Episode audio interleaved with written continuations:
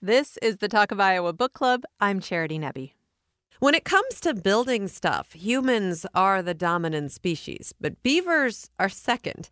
And unlike humans, everything beavers build actually changes the environment for the better. This hour, we're going to learn all about beavers and the work that they do with Ben Goldfarb. He is the author of Eager, The Surprising Secret Life of Beavers and Why They Matter. And he is with me on the line today. Hello, Ben. Hey, thanks for having me in your book, you profile a number of people that you describe as beaver believers. They're people who are working to protect the species. They're often advocating for moving beavers into ecosystems they believe would benefit from the presence of beavers. And you also describe yourself as a beaver believer. So, when did that happen for you? When did you first realize what this species was capable of? Yeah, you know, I think like like most people who spend a lot of time uh, fishing and hiking and, and canoeing and being outside in in beaver habitat, you know, I, I always had a, a kind of a, baseline appreciation for uh, just how ingenious this this animal is and and uh, all of the remarkable things that it does as an engineer. But I didn't really start to think about it as being a sort of a profound uh, benefit to the environment until a few years ago. I was I was living in Seattle um, and I met uh, I met a, a beaver biologist, uh, this guy named Kent Woodruff, who's the director of uh, then the director of the, the Methow Beaver Project in the Va- in the Methow Valley in Central Washington. And basically, what the what the Methow Beaver Project does is they they live trap quote unquote nuisance beavers, beavers that are clogging up road culverts or cutting down people's trees or flooding their fields or what have you, and they they relocate those beavers to sort of high in the, the headwaters of the, Okin, of the Okanogan Wenatchee National Forest in central Washington. Uh, the idea being, you know, that beavers can store some water uh, at the headwaters of these streams and, and provide water uh, to downstream farmers, ranchers, uh, fish and wildlife, irrigators, uh, and, and so on. So that was sort of so it was seeing that incredible these incredible ponds and wetlands that beavers had created and what an amazing aid they were to water storage in, in central Washington, which is really a pretty a pretty arid place. Um, that was sort of what got me thinking about this animal as, as potentially a, a huge help to us human beings. Well, and, all right, let's talk a little bit about beavers um, and how they can transform these landscapes. And, and I guess let's dig into to beaver biology just a little bit because uh, they are sort of uniquely built to be able to transform their landscapes. They're such odd looking rodents, but tell me what makes them so perfect for the work that they do. Yeah, so so beavers are semi-aquatic rodents, right? They spend most of their most of their time in the water, uh, and they're really well adapted for that that very unusual semi-aquatic niche that they fill. I mean, first they have incredibly thick, dense fur, which makes sense, right? I mean, if you're an animal that spends all of its time in the water, you know, you, you have to stay warm somehow. And beavers actually have uh, as many individual hairs on a postage stamp size patch of skin as we humans have on our entire heads. So, so some of the densest fur in the, the animal kingdom. Uh, they have a, a second set of transparent eyelids. They can close over their eyes like goggles to help them see underwater. Uh, they have a second set of lips. They have a, a set. They have a set of fur-lined lips behind their front teeth, so they can actually close their their lips underwater while still chewing and dragging branches, uh, so that they don't drown. Uh, they're just incredibly, you know. Of course, they have this this amazing tail, which which which is sort of the the classic beaver feature. This this amazing rudder while they're swimming. It's actually a um, it's a fat storage mechanism. So just like bears put on fat for the winter, beavers put on fat in their tails it's just an amazing appendage, and they're incredibly well adapted for their, their underwater world. They have a, a really complicated, well, maybe not really complicated, but a family structure that's actually somewhat similar to humans in a way. The way that they um, continue to interact with their family and depend on multiple generations to care for young and and take care of the structures that the beavers have built. Tell me a little bit about that. Yeah, they're very family oriented for sure. So the, the, the mating pair, the, the adult male and female, are generally monogamous. They, they mate for life. Uh, and typically, beaver kits, the offspring, will stick around the, the lodge, the beaver house, um, for the first couple of years of life. Um, so typically you'll get you'll get the, the mating pair, you'll get the, the newborn kits who are born in the spring, uh, you'll have the one year olds and then the two year olds all all share a lodge together. Uh, and sometime during their, their second year, the two year olds will will disperse. They'll they'll go off like you know teenagers heading off to college or, or work, uh, looking for their own territories. But while they're while they're all together, you know, beavers are what's called cooperative breeders. So all of the you know the older siblings are helping to raise the younger younger siblings. All of the kits are observing their parents, you know, learning the kind of the finer points of, of dam and lodge construction. They're really amazingly social, cooperative animals. Now, you talk about them learning the finer points of dam construction, but there's definitely an instinct to dam flowing water that has been observed in beavers. This is something that, that beavers that didn't have influence from their parents or older siblings would try to do, right? Right. So, the, so the kind of the classic, uh, the classic beaver experiment that was done was this um, a, a, a kind of a behavioral scientist named Lars Wilsson, um, a Scandinavian guy, sometime in the 60s, uh, put beavers that had never seen dams being built before. It took these beavers and put them in these these concrete walled rooms uh, that had no no water in them. Uh, left them a bunch of sticks, and then played the sound of running water through a speaker in the floor. Uh, and beavers, triggered by the sound of flowing water, actually dammed the speaker. Uh, so you know, so so people often often say, well, I mean, clearly, you know, these are sort of these instinctive animals that are are they're not actually very intelligent. They're just sort of uh, you know doing what they're hardwired to do when they when they build dams. You know, I think that there, I mean, there's some truth to that. Certainly, the impulse to to build dams is really deeply hardwired.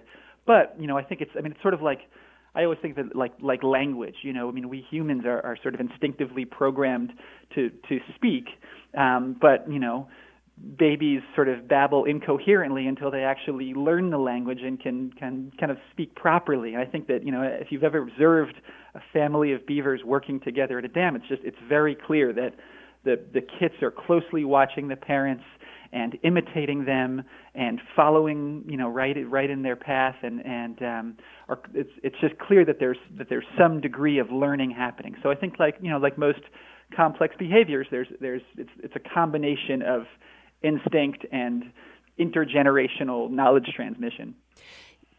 Not everybody's had an opportunity to to really see a beaver dam up close. And when you do get the opportunity i mean i i find them to just be extraordinary to think about the fact that again these large rodents have managed to to build these incredible constructions.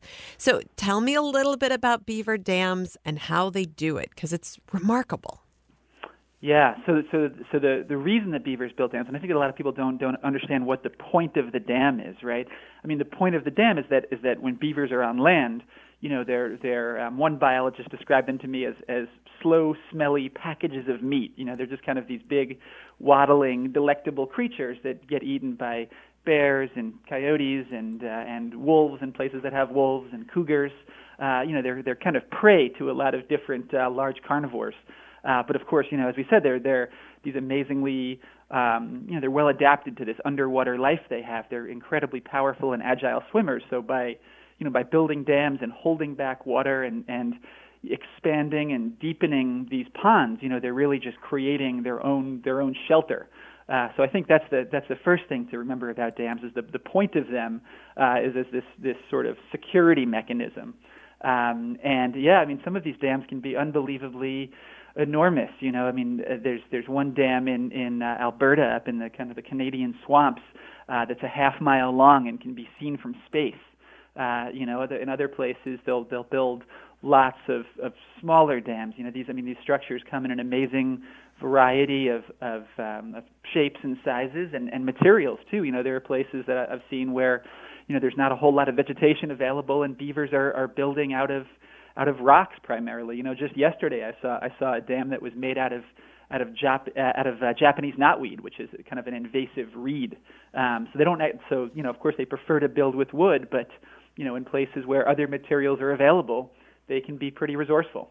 Well, and it's not just the uh, wood that they put together; those sticks that they put together. Of course, they have to to glue that together to block up all of the, the holes in that as well.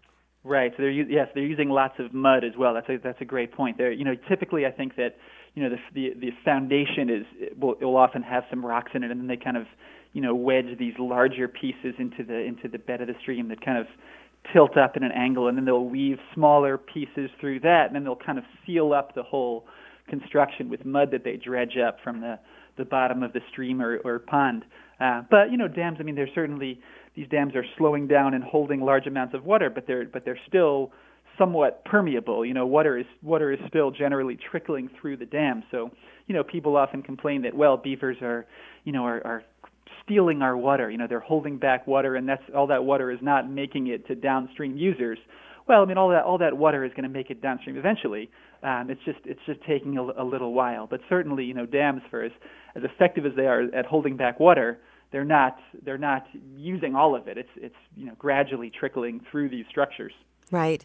The uh, we think about beaver lodges, and and that's something that beavers do build. They will build lodges that they live in, and they can be extraordinary constructions. But beavers are also happy with burrows as well. That's a little easier.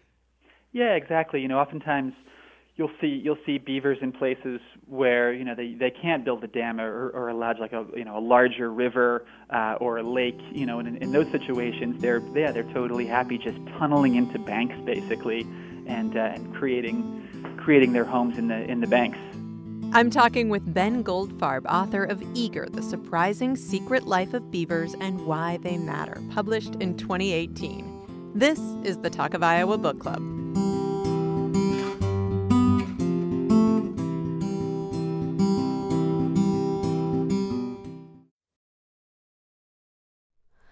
Hi, it's Terry Gross, the host of Fresh Air. We bring you in depth, long form interviews with actors, directors, musicians, authors, journalists, and more.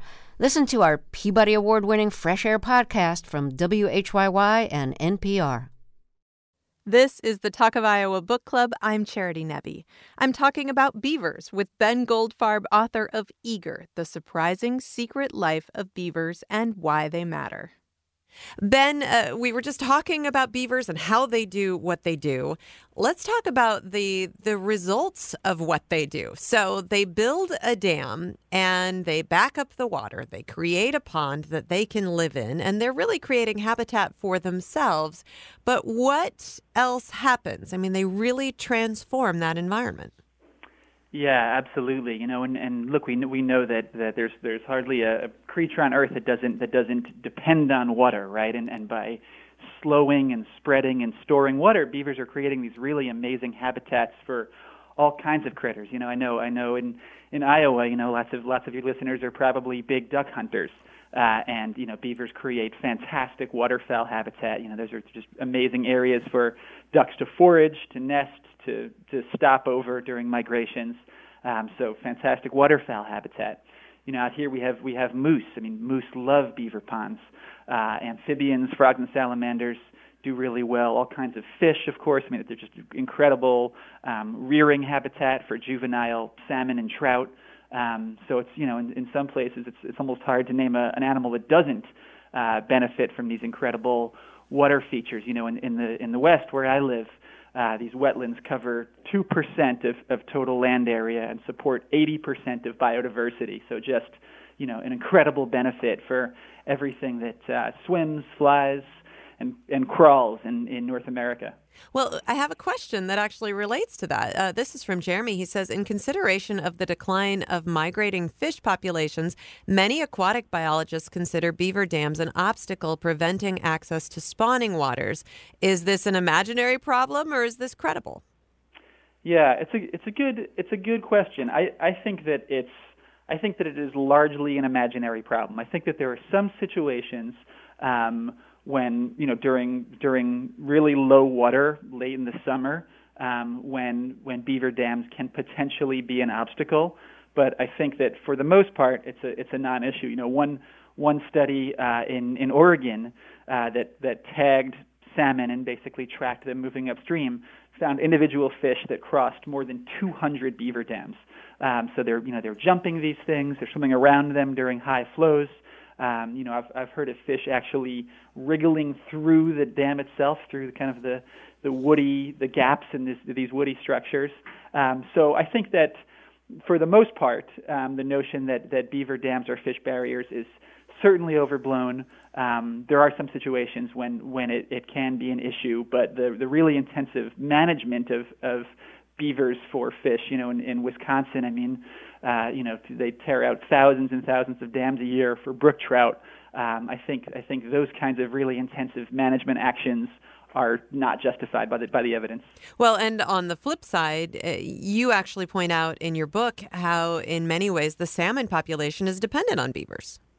Uh, hugely dependent, yeah, and that's you know out out here in in Washington where I live, you know that's the that's the biggest reason for for beaver relocation and, and restoration and reintroduction is you know we know they create fantastic juvenile salmon habitat. You know if you're a baby fish you know as long as a as long as you're pinky uh, you know you don't want to be in the the main channel. You're just going to get blown downstream by the the fire hose of the current right? You want some kind of nice slow slack water pool side channel some kind of slow water area where you can hang out take a breather find some food you know, shelter from predators under under a little bit of brush. Uh, and beavers create these really fantastic, uh, you know, juvenile fish rearing areas.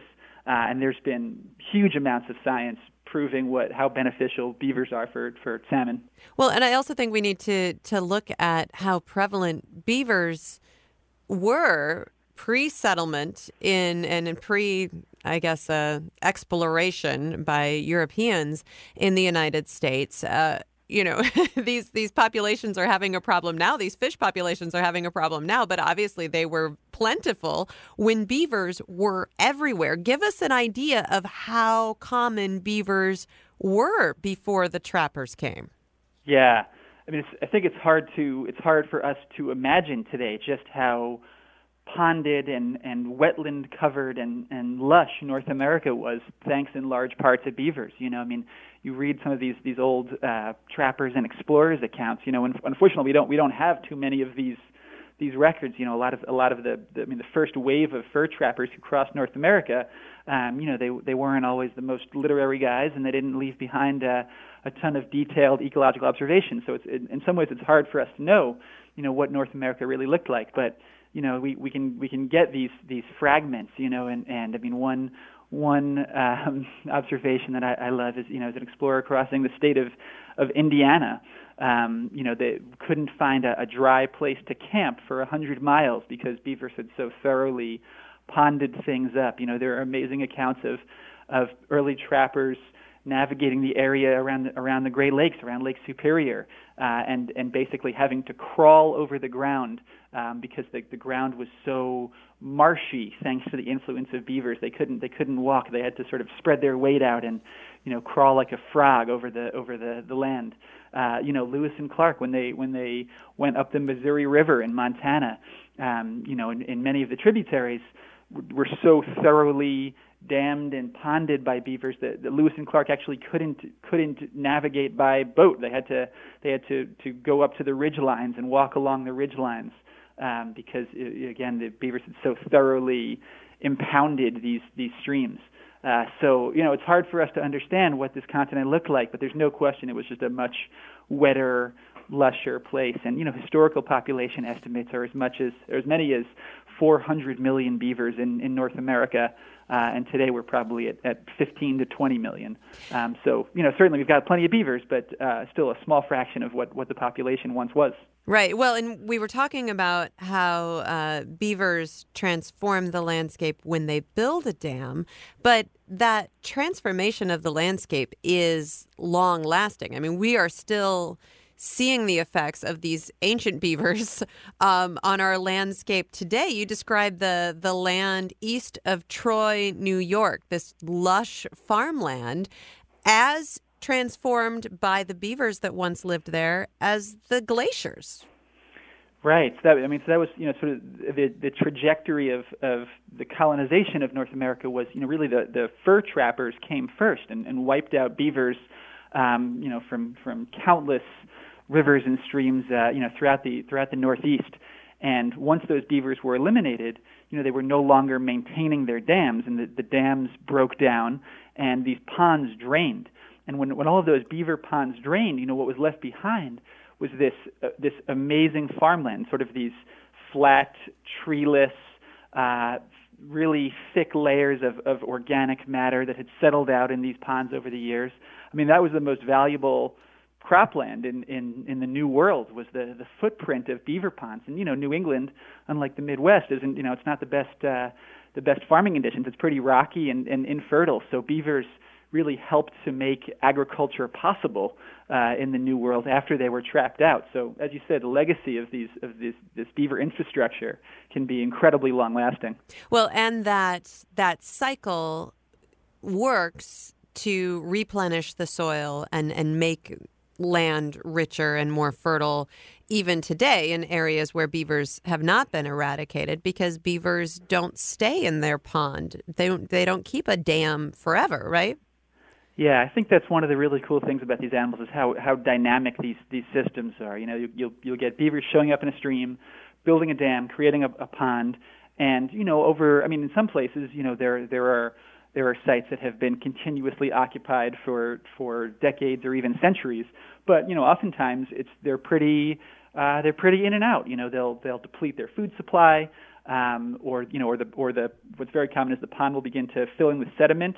Um, you know, as the, the water slows down and the sediment gets released from the, the water column, uh, and you know these ponds start to fill in, and eventually the beavers will abandon them, uh, and they'll you know they'll turn into these amazing, lush, wet meadows with just a, a thin trickle of water moving through them. And then the next family of beavers will, will show up a few years later once the food supply has regrown and the, the cycle starts all over again. You know, so it's it's uh, they're just incredibly dynamic transitional landscapes that beavers create, and at, at all those different points, you know, they're creating different kinds of habitat, right? I mean, when they're when they're ponds, they're great fish habitat.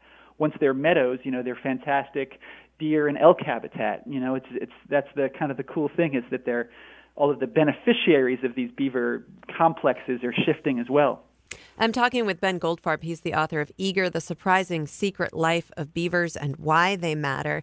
And in talking about that cycle and how all of these other species are impacted by the beaver, a keystone species, I, I think a lot of us have seen um, this wonderful video that, that shows the impact that wolves have had on Yellowstone Park.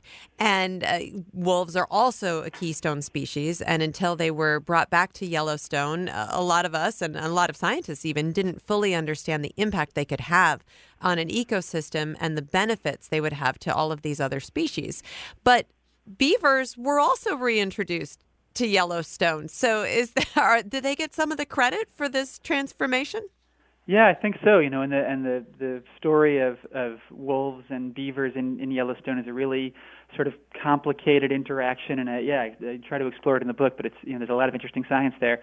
I mean, basically, you know, I think I think one of the cool things is that there's this really interesting interaction between wolves and beavers where they where they both occur, um, which is that so you know in in many places um, you know, it, it wasn't just trapping that that white beavers had; it was also grazing. Um, you know, both by by cattle and by um, by wild ungulates, by elk and deer. And uh, you know, the reason for that, of course, is that beavers need generally this this supply of of woody trees and shrubs along the stream banks. Right? They have to have their you know their their willow or aspen or cottonwood or or what have you. Um, you know, they need that that deciduous food resource. You know, and in places where the predators were wiped out, where the the cougars and the wolves and the, the grizzly bears were eliminated, you know, there was really nothing controlling the populations of the deer and the elk that that browse all of that vegetation. So what happens is, you know, that these uncontrolled ungulate populations will basically eat all of the food, and beavers can't reestablish. Um, so you know, beavers were, were wiped out in Yellowstone by that by that dynamic exactly. So you know, what's what's happened in the last 10 to 20 years is there you know there's been this this, this so wolves were reintroduced in in the mid 90s um, and as they as they came back they've they have sort of worked with beavers you know as as wolves have reduced the elk populations and allowed some of this vegetation to regrow they've created the conditions where this reintroduced beaver population can then flourish and create these these fantastic ponds that are so great for for fish and waterfowl and songbirds. Um, so there's this really interesting interaction between these two keystone species, kind of helping each other out. Although wolves are known to eat beavers, uh, but they can yes. they can definitely coexist. Yes, wolves wolves love beavers um, for sure. Um, we have a, a, question from Connie. She says, I've always wondered why I see evidence of beavers trying to cut down trees that look way too big for a few rodents to move. I'm sure that's a question that has gone through the minds of many people who have seen beaver cut trees. It, and it's got an amazing answer. So, Ben, why do they cut down these enormous trees and then what, what can they possibly do with them? Yeah, so it's a, it's a good question. So, I mean, first, you know, what's, what's important to remember is that beavers – in addition to cutting down trees to build with them, they're also they're also eating the inner bark, right, the, the cambium. So you know, in, in many places you'll see you'll see cuts around a base of the tree and, and be like, well, right, they can you know they can never topple this giant thing. Um, what are they doing? And you know, the answer often is they're just they're just eating. Um, they're not necessarily going to use that tree in, in construction. Um, but you know, they but they also can. Um, you know, it's they they can actually fell these really large trees and then and then section them up. You know, they'll they'll they'll fell one giant trunk and then they'll cut the trunk into into a, a few different sections and then move the individual sections. Uh, so they can be they can be pretty pretty resourceful um, in the, the the way that they move wood across the landscape. And uh, again, I mean, it's amazing that these small creatures can do this incredible work. I mean, their teeth alone are so strong and they they grow throughout their lives right? So as they as they wear their teeth down um, cutting wood the teeth continue to grow. Right exactly yes. And the teeth are they're continuously growing and they're they're also self sharpening the way that the kind of the, the upper incisors and the lower incisors move together um, the lower incisors sort of chisel the upper ones into this this point basically this kind of chisel like um, edge that's really good for for cutting. So the teeth, yeah, the teeth are absolutely incredible. And actually, you know, as as you may have, if you've ever seen a beaver, you know, usually when we when we see a, a cartoon of a beaver, you know, it's it, the teeth are white. But in reality, if you've ever seen one, you know that the teeth are actually this kind of bright, uh, vivid, sort of shocking orange color. Um, and the reason for that is that they've actually they actually have iron, which they derive from their food, built into the chemical structure of their teeth. They have these iron fortified teeth uh, which is pretty incredible. And they they turn orange as they age. They're they're not born with those orange teeth. Right. They kind of wear yeah they they turn orange and they also and they also wear off the the outer white layer as they as they go. So beavers are so resilient and and so resourceful, but we talked about how they used to be everywhere it's remarkable to me that they were hunted to the verge of extinction in the United States. You mentioned that incredible dense fur. It was so prized by trappers and the people who bought their wares that humans really did almost extirpate the species from North America. Yeah, you know, and and the real so the so the the reason that beavers were so coveted is that beavers actually have two separate layers of fur. They have the kind of the outer what are known as the guard hairs, which are sort of like the long, the long, soft ones, uh, and then underneath it, there's a, another, there's a layer of of under fur, uh, what's what's often called beaver wool, um, and that's that's sort of this this thick, really good uh, stuff that that actually, so the individual hairs of the under fur um, have little barbs on them, and they lock together like Velcro which for the beaver, of course, you know, is, is wonderful from a, a waterproofing standpoint. And if you're a hat maker, you know that that those interlocking hairs make for this really durable, pliable, waterproof material that you know in in in early North American history was the most yeah the most desired natural resource you know along with with timber and, and cod um, you know this this these beaver pelts were enormously valuable and uh, really helped drive a lot of a lot of westward expansion. And the beaver really did almost disappear. I mean, was there a point at which we thought it was extinct? Uh, n- not not quite, but we we we definitely got it down there. You know, like like I said, I mean, when when North when when Europeans arrived in North America, you know, there were um, you know a few hundred million beavers, probably 400 million is sort of the upper estimate, um, and by 1900 there were 100,000 left. Wow. Um, so a tiny fraction of what what once existed. All right, we're going to take another short break. We'll be back in just a moment. My guest is Ben Goldfarb. He is the author of Eager: The Surprising Secret Life of Beavers and Why They Matter. Hi, it's Terry Gross, the host of Fresh Air. We bring you in depth, long form interviews with actors, directors, musicians, authors, journalists, and more. Listen to our Peabody Award winning Fresh Air podcast from WHYY and NPR. This is the Talk of Iowa Book Club. I'm Charity Nebbe. I'm talking about beavers with Ben Goldfarb, author of Eager: The Surprising Secret Life of Beavers and Why They Matter, published in 2018. And uh, Ben, we were talking about how beavers very nearly disappeared because of trapping. How did they come back? Why do we have beavers today? Yeah, it's, it's a it's a good question. I think the most important thing is that you know around the turn of the century, around 1900, you know, state wildlife agencies began to recognize that this is a really important animal that we want to return to our landscapes. And you know, there were a bunch of of beaver relocation programs uh, where you know they got beavers mostly from Canada, which which had some of, of North America's last beavers. You know they'd been they'd been wiped out from from most of the the Northeast and the Midwest. So the only beavers left uh, in many cases were were up in Canada. Um, so there were there were a few big sort of beaver reintroduction projects um, that you know that began to move animals around and get them back to to certain places and you know, kind of the most famous one of those is there was a uh, in in Idaho. Um, they actually put beavers in crates, strapped them to parachutes, and dropped them out of airplanes, uh, and uh, and dumped a whole bunch of beavers into the backcountry that way.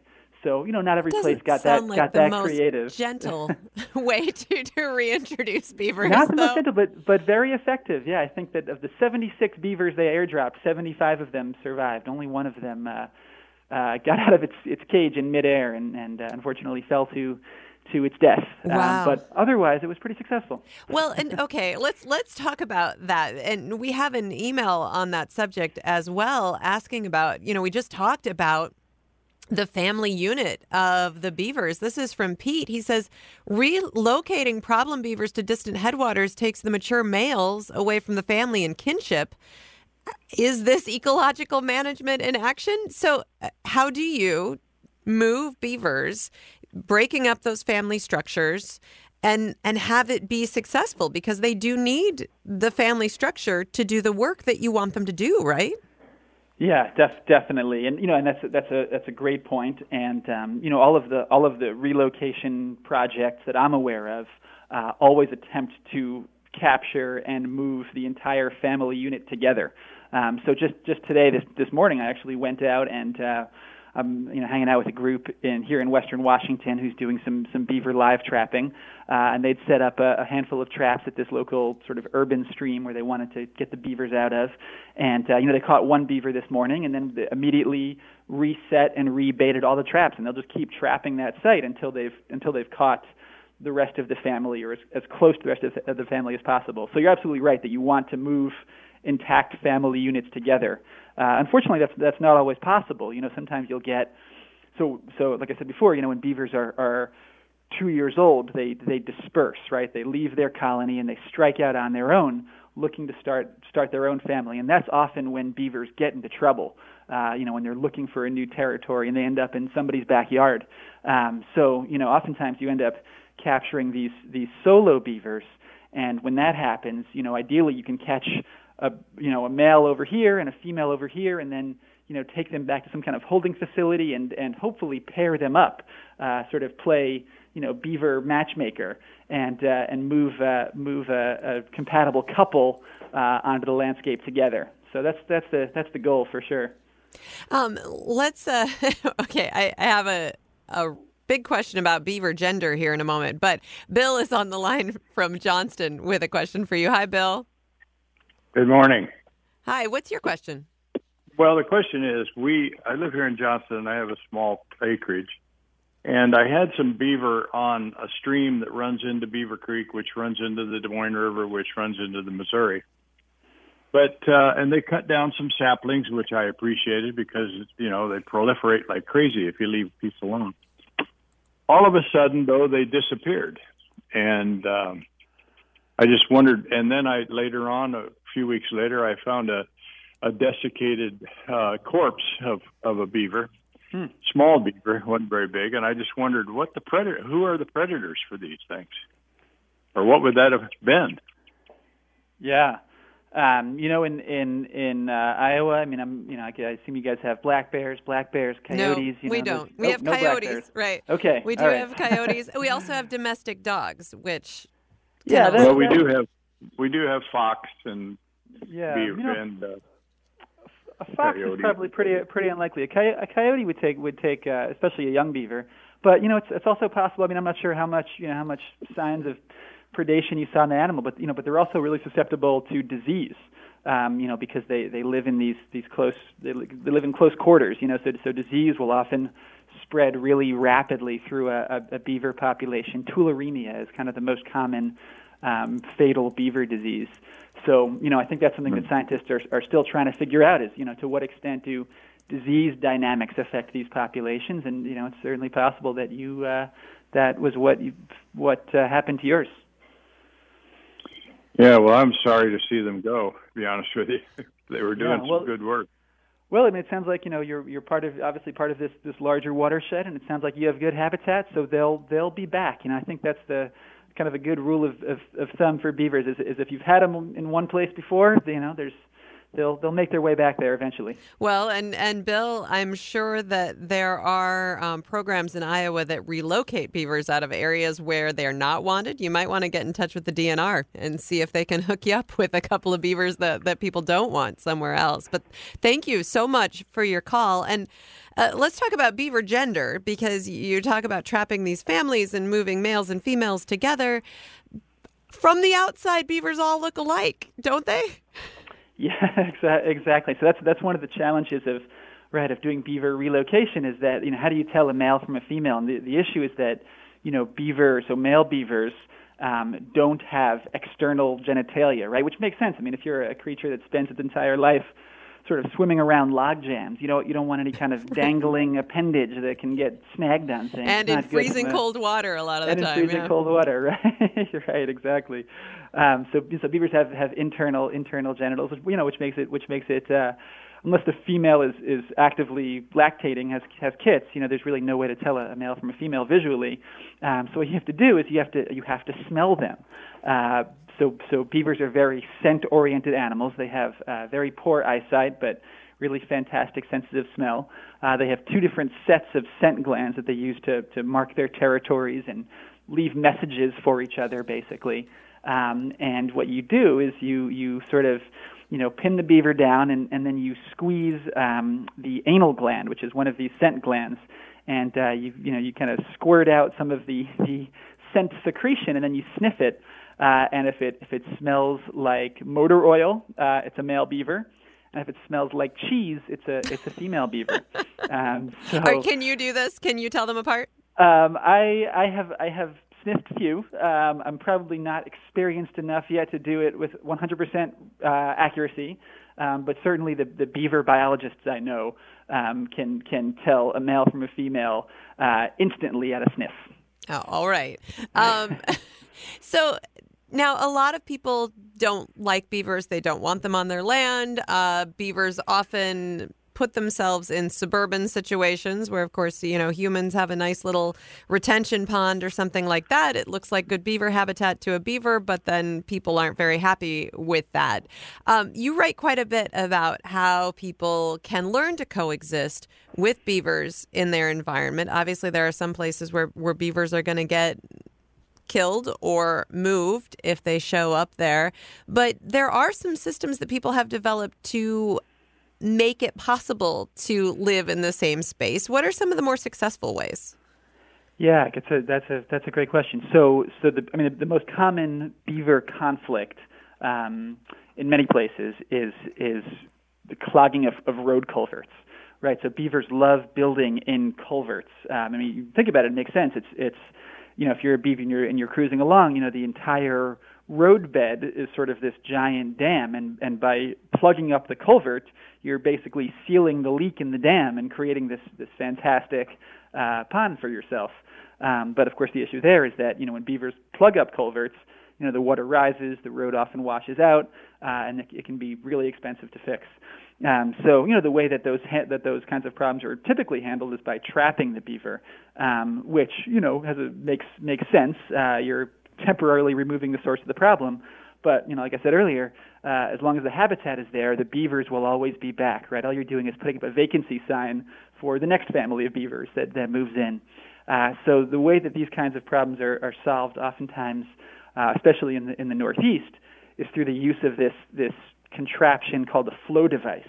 And a flow device is basically it's basically a pipe and fence system. It's, kind of a long, typically plastic pipe um, that that will that will run water through the dam or through the road culvert uh, and basically regulate the height of the pond. So you can say, hey, you know, I like having these beavers here.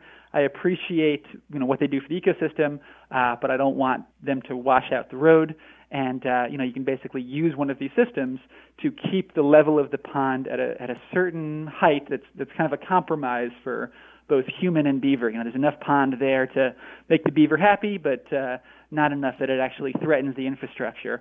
So these kinds of systems, these flow devices, are, are increasingly popular as as sort of a, a non-lethal and cost-effective way to uh, manage some of these problems. Well, and we had a comment from Brett, who's a, a brook trout fisherman.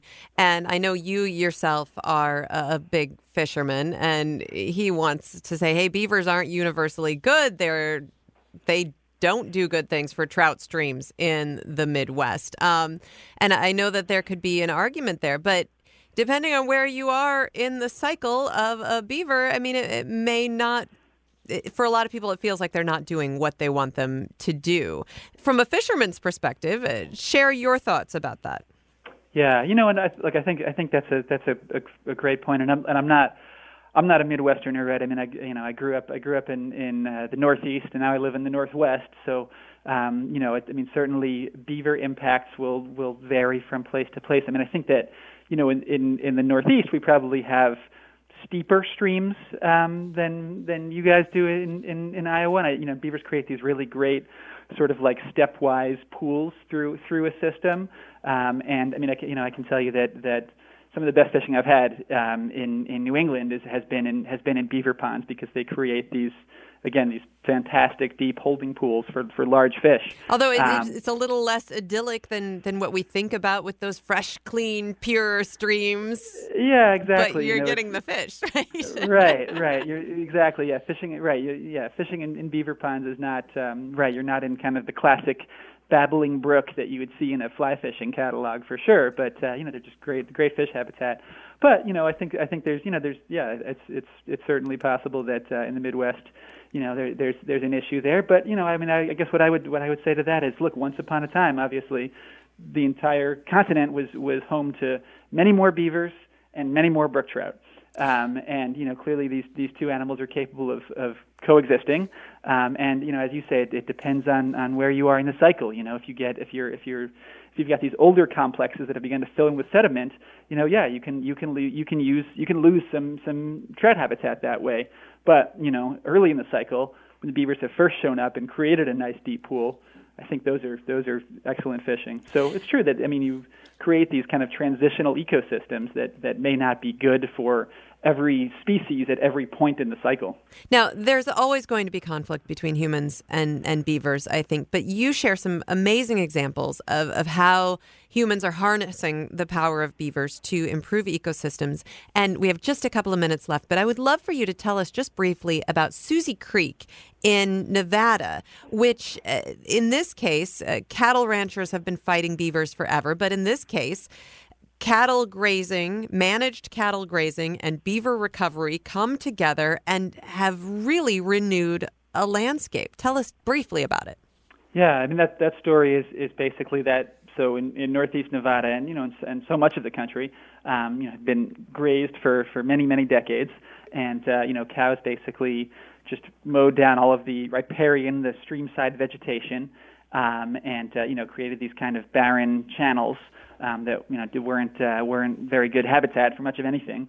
Um, and you know, thanks to some managed grazing, basically fencing off um, certain stream areas, just rotating the cows through the through the stream more quickly. Um, they, they, these guys, these ranchers, basically recovered a whole bunch of vegetation, uh, willow especially, and beavers showed up to eat the willow. Uh, and beavers basically created these fantastic um, water sources for for cattle. You know, these ranchers who who historically hated beavers really came to love them because they were able to water their cattle, uh, especially during times of drought when you know everybody else in the area uh, had to actually pull their their cows off the range. Um, these guys still still were able to keep them out there because they had these these wonderful water sources, and they got great forage production too, right? I mean, as as this as all of this beaver impounded water presses into the ground, recharging aquifers, raising the water table they're getting amazing grass production as well, and of course that's you know that's that's money for a rancher. Well, um, so they've come to love beavers there. And you call beavers in your book, you call them nature's Swiss Army knife, and it, you pretty much seem to say that there's nothing they can't improve.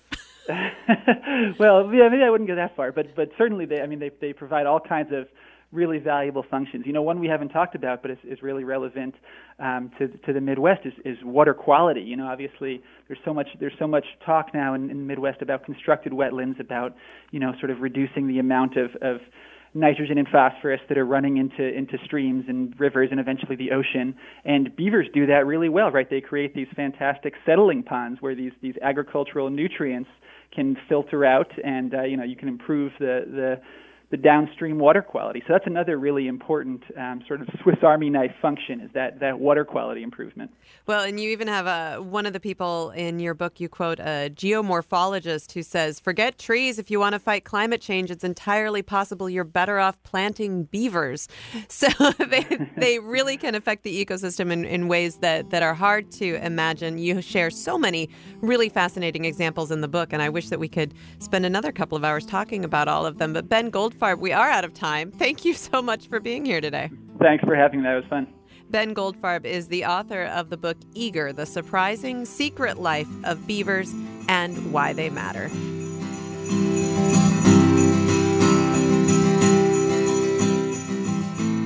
The Talk of Iowa Book Club is produced by me and Matt Alvarez. Our executive producer is Katherine Perkins. You can find more information about what we're reading and when we're reading it at iowapublicradio.org slash book club. I'm Charity Nebbe. See you next time.